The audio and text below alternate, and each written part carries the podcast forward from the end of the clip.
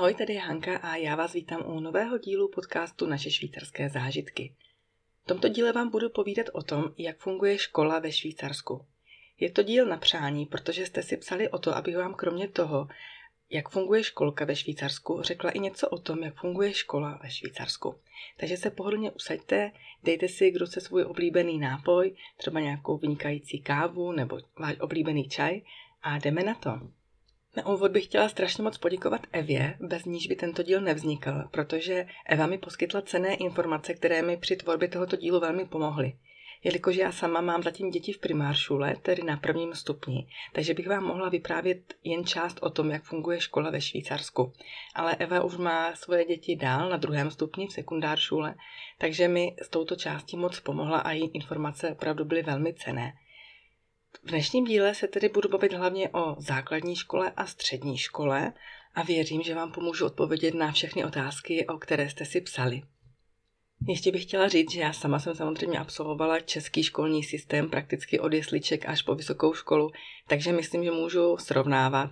A i když ta moje základní škola byla už před nějakou dobou, myslím tedy tím hlavně první stupeň, tak přeci jenom mám aktuální informace o dění v této oblasti v Česku od své sestry, která na jedné české základní škole působí. Takže si myslím, že i v tomto směru můžu srovnávat, jak to teď funguje v Česku a jak ve Švýcarsku, anebo jak to tedy fungovalo ještě za nás. V německy hovořícím Švýcarsku je od roku 2017 povinný Lehrplan 21. Je to eh, vzdělávací plán pro německy hovořící kantony a došlo vlastně k sjednocení eh, předmětů a jejich časového penza, respektive vyučovaných předmětů. Bylo to hlavně proto, aby děti neměly problémy, když se rodina přestěhuje z jednoho kantonu do druhého protože opravdu se stávalo, že ten výukový plán byl v jednom kantonu jiný, v dalším jiný a když ty děti přešly na jinou školu, tak opravdu třeba nestíhali v jednom předmětu a takhle se to vlastně začalo kolem toho roku 2010, tuším, uvažovat o tom sjednocení. V roce 2013-14 už se postupně zaváděly ty vzdělávací plány na dobrovolné bázi a vlastně od roku 2017 už je pro ty německy hovořící kantony povinný. Jak už jsem eh, v jedné minulé epizodě podcastu říkala, tak vlastně už i školka je součástí povinné školní docházky. Dva roky školky a první dva ročníky školy, tedy první a druhá třída, tvoří takzvaný první cyklus toho vzdělávacího plánu. Nicméně pokud se bavíme o základní škole jako takové, tak ta se dělí na primáršule, první stupeň, který je od první do šesté třídy, a sekundáršule, tedy druhý stupeň od sedmé až do deváté, někde i do desáté třídy. Ale k tomu, jak je to s tou devátou a desátou třídou, se ještě dostanu. Jak jsem říkala, škola víceméně navazuje na systém školky. Jede se kvartálně, projektově, tematicky, o tom už jsem právě mluvila v tom předchozím podcastu, takže pokud jste ho nezaznamenali, tak možná doporučím, abyste teďka jste si dali pauzu a pustili jste si podcast o tom, jak funguje školka ve Švýcarsku, protože tam najdete opravdu detailněji ty informace, o kterých teďka hovořím, že vlastně děti se věnují projektům na určité téma, to se prolíná do všech ostatních činností a je to vzdělávání takové víceméně komplexní. Nicméně děti v těch švýcarských školkách tráví hlavně ty dva roky eh, získáváním té samostatnosti, osobní odpovědnosti a dalších důležitých sociálních dovedností. V nich každá ta dovednost nebo tady ta získaná samostatnost a další vlastnosti tvoří takový základ pro tu pozitivní, no aby měli ve škole potom uh, tu pozitivní zkušenost, aby opravdu si vybudovali to, co mít mají, aby tu školu potom zvládli, když do ní nastoupí. Prvním bodem, u kterého bych se zastavila, je systém známkování. My z Česka známe známkování od jedničky do pětky, přičemž jednička je nejlepší, pětka nejhorší, ale tady ve Švýcarsku je ten systém prakticky obrácený Známku je taky od jedné, ale do šesti, přičemž šestka je ta nejlepší známka. Nutno říct, že šestkami se docela šetří. Tady bych řekla, že nejčastěji takovou tu lepší známkou je pět a půl. Ano, pět a půl odpovídá, dejme tomu našemu asi jedna mínus, ale i tu známku pět a půl třeba můžete mít na vysvědčení. Takže sami vidíte, že ten systém je úplně v tomto směru jiný. Dalším bodem je rozvrh hodin. Už jsem i v tom podcastu o školce říkala, že ty časy nástupu nebo ranního nástupu do školky a obědové pauzy se můžou trošinku lišit, ale je to opravdu jenom minimálně. U nás je třeba rozvrh, ranní rozvrh hlavně od 8.20 do 11.50, odpoledne od půl druhé do 3, respektive do 4 hodin ale třeba ve vedlejší vesnici je to od 8.15 do 11.45. Nicméně v podstatě se dopoledne stihnou čtyři vyučovací hodiny, dvě ráno do velké přestávky, dvě po velké přestávce do oběda a odpoledne jsou to dvě, dvě až tři hodiny. Každý rok se navyšuje počet hodin. V podstatě děti mají už od první třídy jedenkrát až dvakrát týdně odpolední vyučování do těch tří hodin a od třetí třídy mývají vyučování i na půl osmou ráno, to znamená dopoledne mají, do té obědové pauzy mají pět vyučovacích hodin. A jak jsem říkala, odpolední vyučování bývá do tří nebo do čtyř hodin. A vím, že někomu se to může zdát docela dlouho, že děti jsou tak dlouho ve škole, ale musíme si uvědomit, že v poledne je tam opravdu ta pauza na oběd, která je relativně dlouhá, jsou to víceméně víc jak jedna a půl hodiny. Děti chodí na oběd domů, anebo na takzvaný Mittagstisch, vlastně polední oběd v Tagesschule, což je něco jako ta naše družina, o které už jsem tady taky mluvila. Ta se platí, obědy se platí, plus se potom platí to hlídání v družině třeba po vyučování nebo před vyučováním. A, a nebo se třeba může stát, že maminky se domluví mezi sebou a jeden den jdou třeba dvě, tři děti na oběd k té jedné mamince, která má čas a je v to poledne doma, další den jdou pak ke druhé mamince, potom jdou třeba do, do té Tagesschule na oběd, takže se tak může různě střídat a ty rodiny si takhle můžou vypomáhat. Další z vašich dotazů byl na téma výuky jazyků. Já už jsem taky v předchozí epizodě podcastu mluvila o tom, jak je tady ve Švýcarsku z jazyky, jak je tady jazykové rozděleno. Ale teď vám řeknu, jak to probíhá ta výuka jazyků ve škole. Abych to zjednodušila, tak budu mluvit tedy o našem příkladu, o kantonu Bern, kde je hlavní jazyk, hlavní vyučovací jazyk Němčina. Potom děti od třetí třídy mají druhý jazyk, u nás v kantonu Bern je to francouzština a v páté třídě se pak přidává angličtina. Ale například v kantonu Zurich je, nebo třeba Cuk, je druhým jazykem angličtina a pak teprve od páté třídy se učí francouzštinu. Je to prohozené z toho důvodu, jak už jsem třeba předtím říkala, tak kanton Bern je de facto dvojjazyčný a nejbližší v úzovkách náš jazyk je tady francouzština, což je druhý oficiální jazyk tohoto kantonu, tak je celku logické, že děti se učí jako druhý jazyk právě francouzštinu a angličtinu až trošinku později. No a pak zase v Curychu, kde je opravdu velké množství velkých firm, je tam spousta expatů a to prostředí je zase trošinku jiné a má i nějaké jiné potřeby, tak se tam logicky učí ta angličtina už od třetí třídy a francouzština od páté třídy. Dobrovolně nebo na bázi volitelného jazyka se potom děti ještě od sedmé třídy můžou ještě učit italštinu. Takže sami vidíte, že ta výuka těch jazyků opravdu je tady velká, je tady pestrá a ty děti výjdou tu školu dobře jazykově vybavení. Dotaz od Teresky byl, jestli tady ve školách fungují asistentky, tak jak to bývá třeba v českých školách.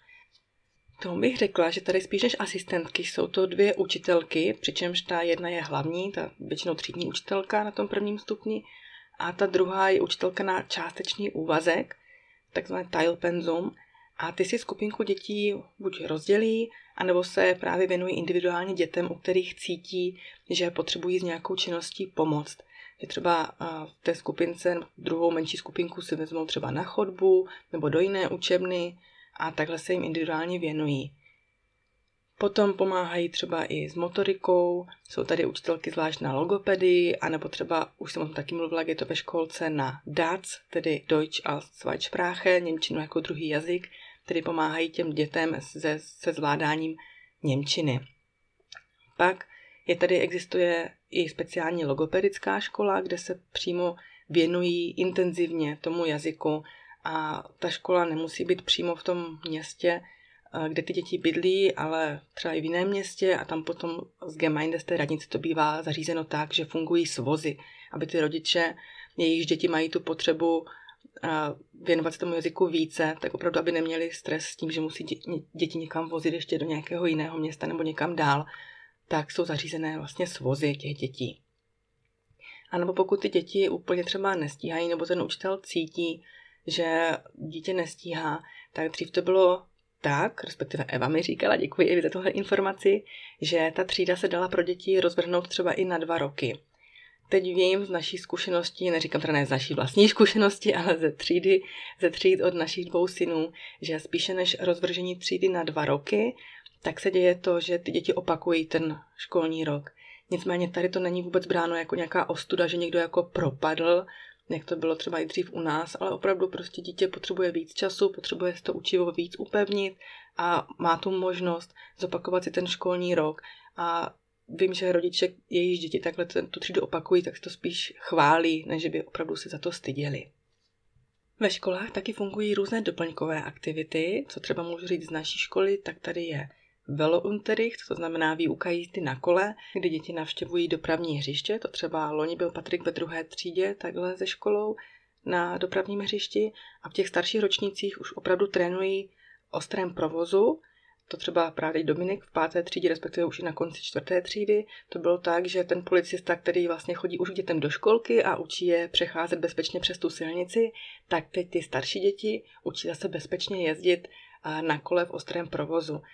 A funguje to třeba tak, já už jsem tady viděla právě jinou třídu, ne teda konkrétně našeho Dominika, ale jinou třídu, že děti jedou v takovém hadu za sebou, respektive jsou v takových kratších intervalech vypouštění z jednoho místa do toho ostrého provozu na ty křižovatky. Mají vysílačky, aby vlastně věděli, kam mají jet, aby se náhodou nikdo nestratil a takhle vlastně nacvičují a potom v té páté třídě skládají zkoušku. Tak jsem zvědavá, jak to teda bude probíhat a potom vám možná řeknu, co náš Dominik si z toho odnesl a jak to teda celé probíhalo. Dalším doplňkovou aktivitou jsou hodiny plavání, ty bývají většinou ve třetí třídě, někdy podkračují i ve čtvrté třídě, někdo zase bývá třetí a pátá třída. Opravdu každá škola se to dělá individuálně, stejně jako školu v přírodě. Ta škola v přírodě byla třeba tentokrát kvůli korona, koroně velké téma. Naše škola to povolila, respektive rodiče dovolili, aby děti jeli na školu v přírodě, takže minulý týden náš Dominik byl takhle na pět dní v krásném prostředí u Kštádu, ale třeba vím, že vedle v Burdorfu všechny tady ty školy v přírodě přesunuli až na příští rok. Potom v těch vyšších ročnicích děti jezdí na lyžák a někdy taky, když třeba paní učitelka ráda jezdí na kole, tak jim zařídí velovoche, to znamená týden na kolech.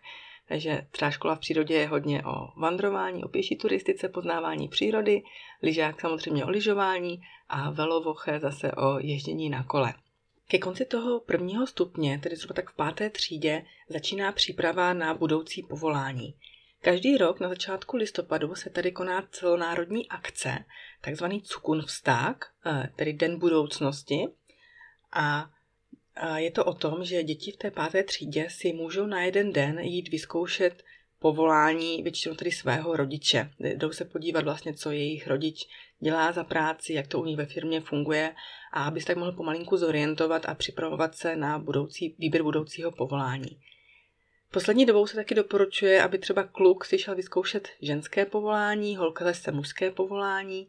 Já už jsem o tom psala na blogu, že mě to taky fascinuje, nebo není tedy výjimkou, že žena vykonává pro nás ryze mužské povolání, já jsem na tom jednom článku na blogu zmiňovala třeba, že tady jsou ženy velmi často řidičky autobusu, strojvedoucí vlaku, no, malířky pokojů, podlahářky a pracují třeba ve, Strassenbau, to znamená jako cestářky, je to správné slovo, takže opravdu Tady vidíte, jak tady dělají novou silnici mezi dvěma vesnicemi a tam v tom oranžovém munduru je žena a sleva tam ten asfalt. To je takové hodně jako zajímavé.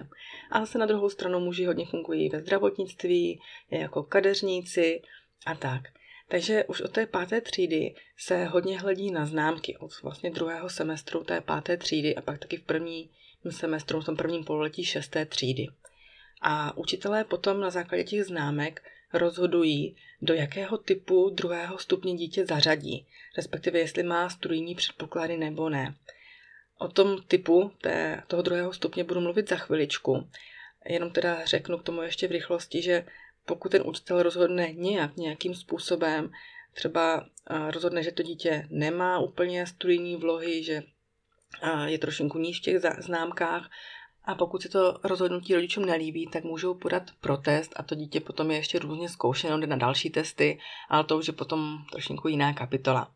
Když už jsem zmínila to hodnocení učitelů, tak tady i vlastně ve škole probíhá stejný kontakt s učitelkou, tak jako to bylo i ve školce. To znamená, že my můžeme tu učitelku kontaktovat kdykoliv, když se nám třeba něco nelíbí nebo chceme se na něco zeptat, můžeme i tu školu nebo třídu navštívit, tu, tu výuku ale každopádně v prosinci a v lednu jsou rodičovské schůzky. Ty rodičovské schůzky bývají individuální, kde tedy nejenom hodnotí učitelka to dítě, ale je kladen i důraz na to, aby se dítě hodnotilo samo v těch různých kompetencích, svých znalostech a tak. Takže je to takový opravdu souhrný mix toho hodnocení a ty rodiče opravdu mají představu, jak to dítě vidí ta učitelka a jak se dítě vidí samo a kde se ty představy nebo to hodnocení střetává a kde se rozlišuje a můžou se tady o tomhle krásně spolu v klidu pobavit. Tak, teď už se dostávám k té druhé části, k sekundáršule, tedy k druhému stupni. Já jsem na začátku říkala, že je to od 7. do 9. až 10. třídy. Dostanu se k tomu, kdy to může být ta desátá třída. A druhý stupeň je vlastně už o tom, o té přípravě na středoškolské vzdělání. Mluvila jsem taky o tom, že se liší ten druhý stupeň, tak pojďme si o tom něco říct víc. Druhý stupeň se dělí na reál, nebo reálka, možná říkal dřív v češtině, a sekundár. Sekundár, to už je taková obtížnější úroveň, kde už opravdu ty děti jsou s těmi studijními předpoklady, jsou na děti v té výuce kladeny vyšší nároky a taky ty předměty už mají jiné osnovy. Ale tyhle ty třídy, to rozdělení na sekundár a reál, někdy ještě na špec-sek, to znamená speciální sekundár, což je vlastně příprava na gymnázium, tak ta výuka sekundár a reál probíhá v rámci jedné školy. V praxi to funguje tak, že ty třídy jsou tak smíchané, jak vlastně byly předtím. Ty děti třeba pokračují v rámci jedné třídy, jak byly zvyklí z té primáršule, tak pokračují i v sekundáršule, ale tu úroveň předmětu mají každý jinou, takže se třeba rozdělují, když mají mít matematiku, tak jedna skupinka jde do jedné třídy, tam mají, jdeme tomu, obtížnější učivo, pokud jsou v tom sekundár, a ta druhá skupinka má to učivo od kapánek, jdeme tomu jednodušší a takhle vlastně jedou podle těch osnov a říkám, zůstávají v rámci té jedné třídy, akorát ty skupinky dělí. Ještě mi vlastně došlo, že jsem neřekla, podle jakého klíče se ty děti rozdělují na ten sekundár a reál, samozřejmě to hodnocení tou učitelkou, ale na základě výsledků nebo dosažených výsledků ve třech základních předmětech. Právě v matematice, němčině a v tom druhém jazyce ve francouzštině. Potom, když to dítě třeba je zařazeno na ten sekundár do té vyšší úrovně, a když učitelé v průběhu toho roku zjistí, že třeba nestačí, nestíhá, tak není vůbec problém, aby to dítě přešlo na reál, na tu nižší úroveň toho předmětu. Takže opravdu tady ta výuka v tomhle je strašně moc flexibilní. Jak už jsem říkala, tak ten druhý stupeň se zaměřuje hlavně na volbu budoucího povolání a s tím souvisí spousta ještě dalších činností. Děti v 7. 8. třídě se učí psát životopis a motivační dopis, takzvaný Bewerbung, který potom posílají do firem, kde se potom chtějí učit tom budoucím povolání. Já už teďka budu trošinku míchat dohromady i ten druhý stupeň, i tu střední školu, protože opravdu ten druhý stupeň a potom ten systém té výuky na středních školách opravdu úzce souvisí, takže doufám, že to nebude moc zmatené, ale opravdu se budu snažit podat ty kompletní informace tak, jak jsem je od Evy dostala a tak, jak už vím, že to třeba funguje i u toho našeho Dominika, nebo jaké informace my jsme dostali od těch učitelů v naší škole. Jak už jsem říkala, k výběru budoucího povolání můžou děti nakouknout už při tom stágu, který probíhá nejen v té páté třídě, ale potom i v šesté a v těch dalších ročnících anebo probíhají takzvané burzy povolání, kde firmy de facto vystavují taková výstava těch firm, snaží se nalákat ty své budoucí zaměstnance, budoucí studenty, ale i třeba ty samotné firmy mývají požadavky, aby, aby ten žák mohl k ní mít do té lérštele, do toho učení, tak třeba mají už i ty firmy samy na určitou pozici požadavek, aby dítě absolvovalo třeba právě druhý stupeň tom eh, špec, v tom, seku, eh, v tom speciálním, v druhém stupni v tom obtížnější, anebo třeba můžou být v reálu, ale jeden předmět by měli absolvovat aspoň v tom speciálním, v tom, v tom speciálním proudu. Takže opravdu ty požadavky, to dítě by mělo už prostě díky těmhle těm burzám získat požadavky nebo vědět, jaké požadavky ta která firma na určité povolání má a podle toho by se v tom svém studiu na tom druhém stupni už mělo snažit jak kdyby zařídit, respektive mělo by se snažit tak, aby dosáhl těm požadavkům té lerštele, té, té firmy. Potom děti můžou jít do firm nakouknout vlastně na tom druhém stupni můžou jít takzvaně šnupern. Šnupern taková, znamená spíš jako načichnout. Vždycky na jaro a na podzim ty firmy mají eh, i dny, kdy těm dětem dovolí, aby přišli, anebo i pokud ten žák, ten student sám si najde firmu, do které se chce jít podívat, jak to tam funguje, jak to probíhá, tak ta škola je kdykoliv uvolní, když to dítě řekne. A nebo třeba právě ty firmy vypíšou, vypíšou termíny na to šnuprn a škola je uvolní. A opravdu to probíhá tak, že děti se jen jako nedívají, nestojí někomu za zády, ale dostávají přímo konkrétní úkoly. A může to být třeba jeden den, nebo i třeba dva až tři dny. A je to tak, že firma jim dokonce i zaplatí. A vím, že třeba Eva mi říkala, že jich syn dostal nějakých 20-30 franků za tady ty dny, kdy pomáhal v truhlářské firmě, anebo třeba dostanou nějaké v vozovkách naturálie, třeba, nevím, když je v obchodě se sportovním zbožím, tak si třeba potom může vybrat oblečení nebo to sportovní zboží v nějaké hodnotě. Takže opravdu vidíte, že tady je to zařízeno úplně jinak a de facto i ta firma se možná tak jako snaží, aby to dítě k ním šlo, aby si vybudovali takový ten love brand, jak se říká teďka v marketingu. A hodně dětí, když mají to štěstí, když jsou fakt uh, dobré nebo zajímají se sami o to, kam chtějí jít, kam chtějí směřovat, tak třeba už mají dohodnuté s firmou tu Lerštele, to místo, kam se budou učit, už třeba v té osmé třídě. A mají takovou tu jistotu, že tam půjdou, ta firma má o ně zájem a potom v té deváté třídě už se ty děti zase tak jako moc neučí. Opravdu to zaměřeno v té sedmé a osmé třídě, aby největší, největší penzum těch znalostí a dovedností získali právě těch dvou ročnících. Proto i hodně dobrých dětí potom po té osmé třídě odchází na gymnázium. Gymnázium, opravdu je to klasické gymnázium, tady ho známe z Česka. Není to Lehrstelle, to znamená dítě nejde nikam do firmy eh, se učit, ale je to opravdu příprava zase na univerzitu. A pokud se dětem nepodaří najít během té 7., 8., 9. třídy nějaké lérštele, nějaké místo v nějaké firmě, kde by se mohli učit, tak můžou jít i do desáté třídy, o které už jsem mluvila. Takže ta desátá třída taky není žádná ostuda, stejně jako není ostuda opakování toho ročníku na primáršule. Je to opravdu pro ty, kteří buď to nestihli, anebo nemají ještě takové mm, znalosti. Potom ta desátá třída je rozdělena na čtyři odvětví. Eh, technicky, zdravotnictví, gastronomie a obchodní. Takže ty děti tam mají čas se ještě rozhodnout, co chtějí dělat, anebo opravdu pro ty děti, kteří nestihli najít tu léštele, anebo prostě hold nejsou tak dobří. A opravdu, jak říkám, není to vůbec jako v žádném případě demotivující, tady ten systém tak funguje a tak to je a nikdo z toho nedělá žádný nějaký problém. Tak, jak už jsem říkala, tak to Lerštele je vlastně učňovství a to hodně zaměřeného na praxi a stává se, nebo je to tak, že většinou třeba čtyři dny, tři, čtyři dny je praxe a jeden až dva dny je škola. Je to opravdu podle oboru. A může se stát, že třeba, já nevím, dítě najde lerštele u firmy třeba v jeho vesnici, ale to zaměření toho svého oboru, jdeme tomu, když řeknu třeba nějaký technik, tak ta škola je třeba v městě od 30 km dál, tak tam prostě musí dojíždět. Jo? Takže tři dny je v nějaké firmě, kdy dělá praktické věci a potom jeden až dva dny v týdnu dojíždí do školy, kde se vyloženě učí ten základ k tomu, aby mohl vykonávat to budoucí povolání. Je důležité také říct, že už při té lérštele, při tom, když se člověk učí na nějaké povolání, tak už dostává odměnu, finanční odměnu, to znamená dostává plat. Není to samozřejmě žádná horentní suma, ale není to žádné nějaké malé, nízké, mizerné, kapesné. Je to opravdu, jdeme tomu třeba kolem tisíce franků, jak kdy, samozřejmě podle kterého oboru, podle firmy. Nicméně už je to docela slušná částka, se kterou ten mladiství může disponovat. A to si myslím, že je taky strašná výhoda tohoto systému. A potom ještě samozřejmě, když třeba to vyučení trvá tři roky, tak v tom prvním roce dostává nižší a postupně se mu ta částka, ta odměna navyšuje.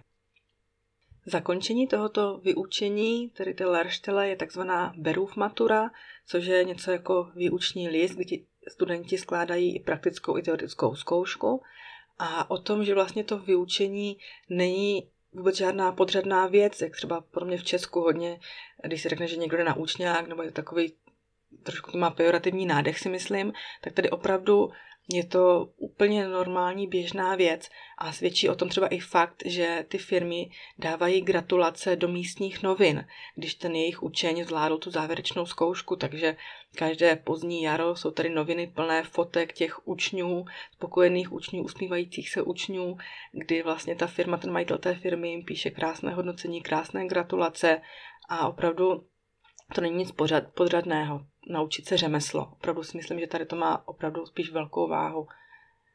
A potom z každého toho oboru se může udělat i maturita. Pokud by to zase připodobnila k tomu českému systému, tak to znáte asi, že dřív bývalo nějak bez maturity a pak se dělala nějaká dva roky nástavba, aby člověk získal maturitu. Takže ten princip si jde představit vlastně i v tom Švýcarsku. A po té střední škole můžou jít vlastně ti studenti na Fachhochschule, což je vlastně taky ta vysoká škola se nějakým zaměřením. Ano, potom ti, co jdou vlastně z gymnázia, tak ti jdou většinou na univerzity právě s nějakým zaměřením ale medicína, architektura a tak. Pak jsou tady školy Fachhochschule s zaměřením třeba na marketing, architekturu, stavebnictví, prostě všechno, co si dokážete představit, jak je to i vlastně v českém vysokém školství. Tak, myslím, že jsem se dostala teďka na konec toho povídání o středních školách. Jsem to tak nějak ukončila těmi maturami a já moc doufám, že to pro vás bylo srozumitelné. Jenom bych chtěla možná na závěr říct, že ta, ačkoliv ta povinná školní docházka tady končí po tom devátém ročníku, tak vlastně ve skutečnosti je to úplně jen začátek. Opravdu odsud, od té deváté třídy můžou ty žáci k dosažení svých budoucích cílů v rámci toho vybraného povolání opravdu vzít spoustu různých cest. A to, že si vyberou jednu cestu, opravdu neznamená, že v budoucnu nemůžou jít jinou cestou. Tady ta flexibilita v tomhle je docela velká, že třeba můžete nejdřív dělat střední školu, potom chvíli pracovat, pak můžete studovat. Opravdu třeba některé i vysoké školy chtějí, aby ten člověk měl nejdřív praxi v tom konkrétním oboru a potom může jít studovat. A nebo taky třeba není pravda, jak to bývá někdy u nás, že člověk jenom v úvozovkách s učňákem, že nesežene dobré místo a nemůže se vypracovat na dobré pozice. Tady ve Švýcarsku je opravdu množství cest, jak se můžete k tomu vysněnému povolání dostat. A v tom si myslím, že je ten systém hodně, hodně dobrý. Taky bych ještě závěrem chtěla říct, že samozřejmě se mi často stane, že srovnávám český a švýcarský systém, protože v tom českém jsem vyrostla, prošla jsem jim do švýcarského systému pomalu, ale jistě zaplouvají moje děti. A já nechci říkat, že jeden systém je dobrý, druhý špatný. Všechny ty školské systémy jsou navrženy tak, aby vzdělávali de facto celou širokou populaci s různými potřebami, s různými dovednostmi, s různým zázemím, s různými cíly. Takže i když se teda většina snaží to řešit nějak individuálně, ty potřeby těch dětí, tak stále prostě jsou tam, no, můžou být různé diskrepance, a někomu to nesvědčí, někomu zase naopak jo, takže opravdu záleží to hodně na tom člověku samotném, co se z toho vzdělávacího systému vezme. Já se teda snažím vidět v tom švýcarském systému hlavně pozitiva, ať už třeba to, jak děti se učí jazyky, když vidím, kolik ty děti budou umět jazyků, když vyjdou tu školu, tak mi to přijde naprosto úžasné. A taky se snažím vlastně uklidňovat tím, že Švýcarsko je prosperující země, to si budeme povídat. A ten jejich systém musí nějakým způsobem fungovat, když takhle na tom ta země je. Jo, že opravdu musí mít nějaké výsledky, když Švýcarsko je považováno za jednu z nejvyspělejších zemí na světě. Takže to se opravdu snažím vidět to pozitivum a říkám, nechci tím odsuzovat český systém. Já jsem s tím třeba byla osobně velmi spokojená, ale všude je chleba o dvou kůrkách, všude to funguje jinak a každý si myslím z toho vezme to své. Tak jo, já děkuji moc, že jste poslouchali tento díl podcastu Naše švýcarské zážitky. Pokud tématu budete mít jakékoliv dotazy, tak mi určitě napište, ať už na Facebook, Instagram, po tento podcast do komentářů nebo i na mail. A já se strašně moc těším na vaše dotazy, na vaše komentáře a co budu moct odpovědět, tak se k tomu vrátím třeba v příštím díle podcastu. Tak jo, ještě jednou moc díky, že jste poslouchali, hrozně moc si toho vážím a mějte se krásně. Ahoj.